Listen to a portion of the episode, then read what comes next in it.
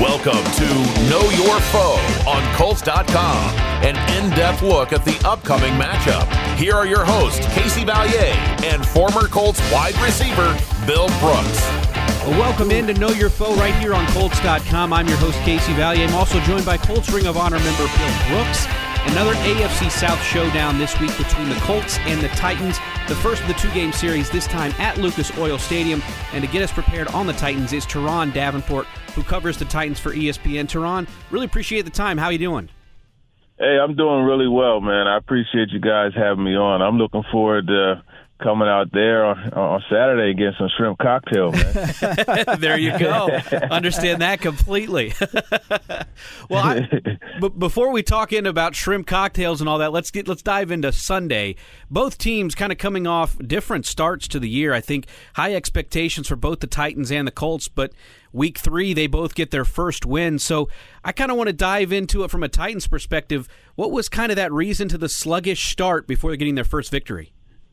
It's very detailed. It's complicated. It, it, we'll say it that way. I, I think the main thing is, is just that that first game, the, the second half performance. They they just kind of they let it go, and they they didn't put their keep their, their foot on the gas and, and and put the Giants away when they had the opportunity to. Right. Um, running the football, they gave up 238 yards rushing. Uh, Saquon Barkley just had his way in the second half. When you look at the Bills game, that one was just you know, just a, a, catastrophe. yeah, hey, just the Bills. Yeah, healthy. You know, right. and I, I think you know there's a common thread through those two games, and it's the explosives that they're giving up. They gave up a 68-yard run to Saquon Barkley to set up, set up the first touchdown. There was a miscommunication on a 60-plus yard uh, reception for uh, Sterling Shepard uh, for a touchdown. And then you look at Stefon Diggs, he got him multiple times. He had three touchdowns, one of which was a 46 yarder. So it's the explosives, and there's various reasons there. Communication. Sometimes, you know, guys are just flat out getting beat, uh, which is what Diggs did on his touchdown. So it's a variety of things. Now, one of the things you alluded to there in the first game, the second half blunders, it almost looked like it was going to be another taste of that last week. They didn't score in the second half, but they did just yeah. enough to get the victory over the Raiders. Do you think that is just a kind of a, a deep breath for the team? Yeah, there was another explosive in, in, in, the second half. You know, fourth and fifteen, and you give up. Terrance Mitchell gave up a forty-eight yard reception to Mack Hollins, and you just can't have that stuff. Uh, that's you know, it's something that they have to fix. The second half, whatever is going on, um, they did make some strides last week in that they scored on the first drive uh, of the, the second half, which is something they didn't do the two previous weeks, and they stopped the opposing team from scoring on the first their first drive. So there's progress there, but yeah, I mean that's something that you know the rushing attack not being the same as it was. It's not as easy for them to put games away. Whereas before, they would just keep feeding and feeding and feeding Derrick Henry, and it will work. Now you talk about Derrick Henry there, and that goes to my my question here, uh, Turron.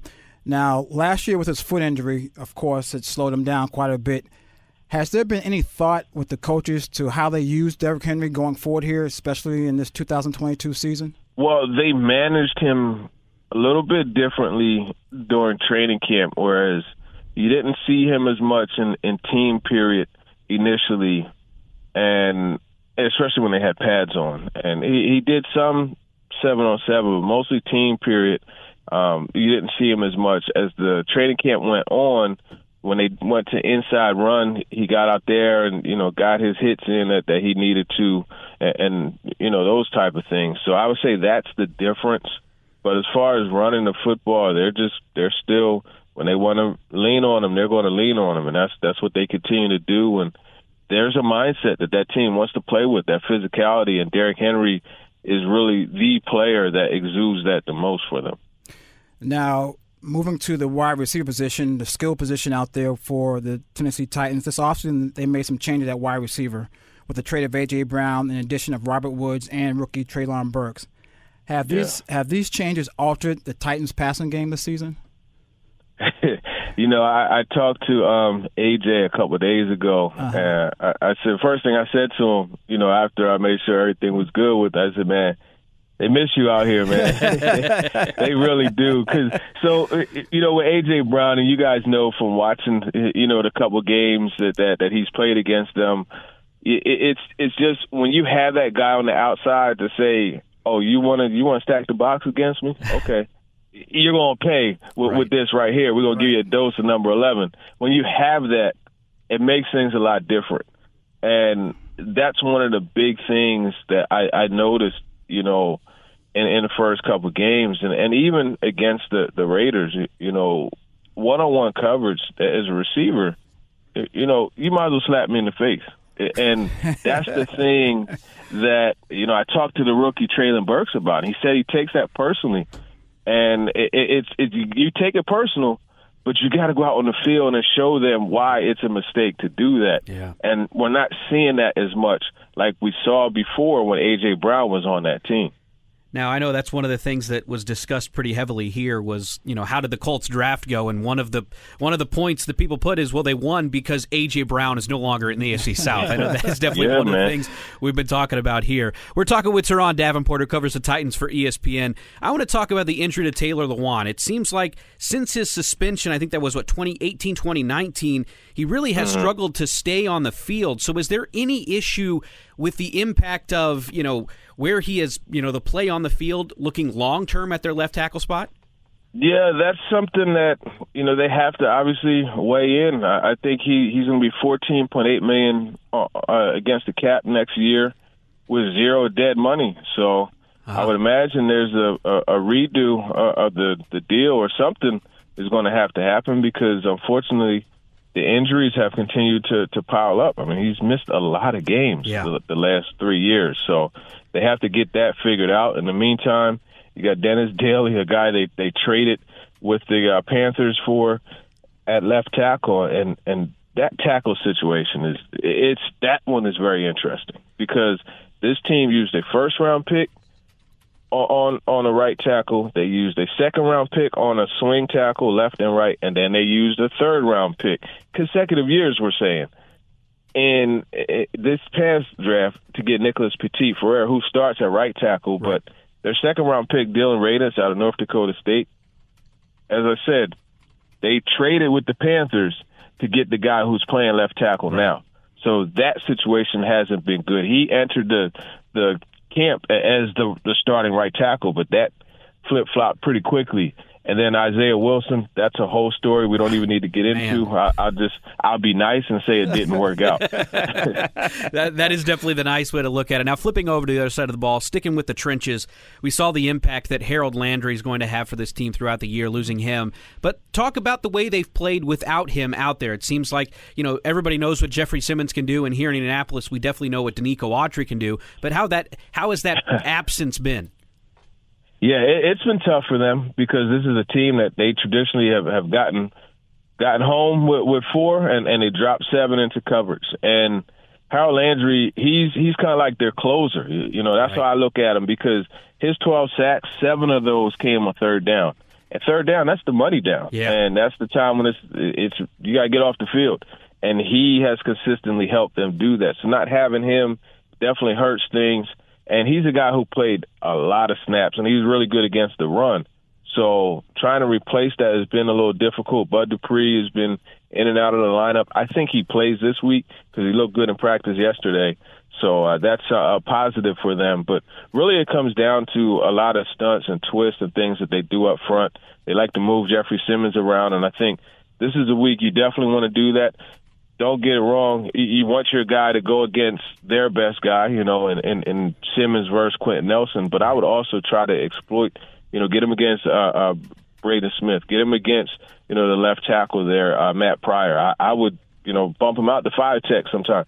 They have a bunch of defensive linemen to do that. So that's what, what they've done. They've moved him around, but they've also done a little bit more of, of, of simulating pressure right? You, you gotta you gotta blitz your your safety sometimes. The linebackers, I've seen them come, and uh, it's interesting how they're doing that because they're they're sending guys and they're dropping. If you look at last week's game against the Raiders, in the red zone, Darren Waller uh, ran a crossing route, and and Derek Carr thought that you know he was going to have a clear path to the end zone, so he threw the ball to him. Demarcus Walker, their defensive end, dropped back and he blasted him.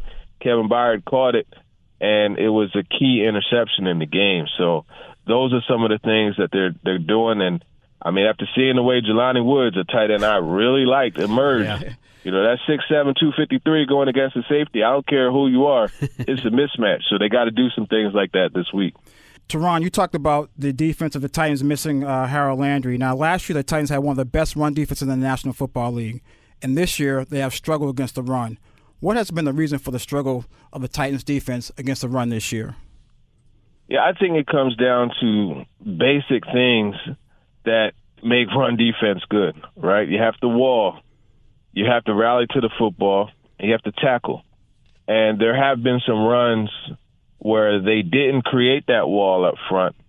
Running back found a seam. He got to the second level and broke a tackle, and he was gone for a, a good amount. So you look at Saquon Barkley's uh, run, a 60 plus yarder against them. He was able to get to the outside, and and yeah, along with creating a wall, is setting the edge, and the edge wasn't set there. Kristian Fulton came down, and and he wasn't able to bring Barkley down, and next thing you know, it's a foot race, and Byard came off his post and got him. So that's a good example of all three things failing at, at the same time. So uh, they have to get better there. Uh, the linebackers, uh, David Long, especially Zach Cunningham, has had his struggles with tackling as well. So those have been the big issues. And, and rallying to the football, this used to be a team where consistently you would see the ball carrier have four or five Titans around them bringing them down, and they have to get back to that. They have to swarm and, and be like like Mike Vrabel used to call them, you, you know, a, a pack of wolves uh, rallying to the football. Yeah, now I want to move back to the back end of the of the defense at safety, and the safety at safety the Titans have a good tandem in Byard and Hooker, but at corner, yeah. it seems as though they are trying to find the right combination. What has been the concern of the coaches with the play of the corners thus far? Yeah, this is another position where they've invested a lot invested, of draft yeah. stuff, right? you got a first round pick in Caleb Farley. You got two second round picks in, in Kristian Fulton and Roger McCreary. And last week, Caleb Farley played one snap. Mm. So Terrance Mitchell is a guy they they signed on they signed midweek and he started on Sunday. Wow. So that's been the big issue. Ugo Amadi was their nickel when the season started. He had an injury against the Bills and he didn't play last week. So even in their nickel package it was Fulton, McCreary, and Mitchell. So that lets you know uh, really where the problem is. Caleb Farley has had some issues just, you know, getting just acclimated. And it's one of those things where you go back and you watch him at Virginia Tech before his back injury. Like this dude was, he was fun to watch. Right. And it, you're just not seeing the same thing. And it, one of the things that concerned me, I remember when I was, you know, just checking him out uh, one of the things that concerned me was how he would work against, you know, curls and comebacks and things like that because he's so long and he, he's like a horse. Like he wants to run, turn and run. And you see receivers coming off the ball really hard, driving down the field, selling the nine, breaking down and working back to the quarterback. And they sell the nine, and he turn. He wants to. He wants to run against the nine, you know. And, and so that's what's happening. And uh, I think it's a confidence issue also so uh, there's a couple things that they're juggling. They they have to get him back in the mix at some point because I don't think Terrance Mitchell is the answer. They should get Amadi back this week, so that'll help them though. Now, final thing with Turron Davenport covers the Titans for ESPN. This game probably pretty pivotal when you look at you know the season in as a whole for this AFC South. The Colts looking to get over 500. The Titans trying to avoid going one and three. What are your expectations for Sunday? Yeah, that's a, another good question. I think the Titans are going to really work to get the rushing attack going. And I, I know it sounds crazy because of how well the Colts have, have been with 2.6 yards a carry they're giving up, which is best in the league. But I think that's what they're going to look to do eh, early in the game and then work the play action off of that. Um, I think they could win this game. I, I just, I'm curious about yesterday's injury report, right? With with with Jonathan Taylor being on there uh, Kwity Paye, You know, I, I'm I'm curious whether this is the week that Shaq Leonard comes back, but I I think the Titans can come in and and win this game. Well, I mean, you, you talk about that yards per carry. Derrick Henry's a different beast, so it's almost one of those you look at it going into, and it's kind of really a good judgment to see kind of what it looks like after. We're definitely going to be interested to see, and the injury the injury report for both sides is definitely one we're going to watch as Sunday approaches. Turron, thank you so much for the time, and enjoy on Sunday. Thank you. Appreciate you guys. This Sunday, the Colts welcome in the Titans to Lucas Oil Stadium for another AFC South showdown. They'll have a quick turnaround next week as they travel to Denver for Thursday night football against the Broncos. To get us up to date on the Broncos, we're going to talk with Nick Kosmider, who covers the Broncos for The Athletic. But this Sunday, another AFC South matchup between the Colts and the Titans. For Bill Brooks, I'm Casey Valier. Go Colts.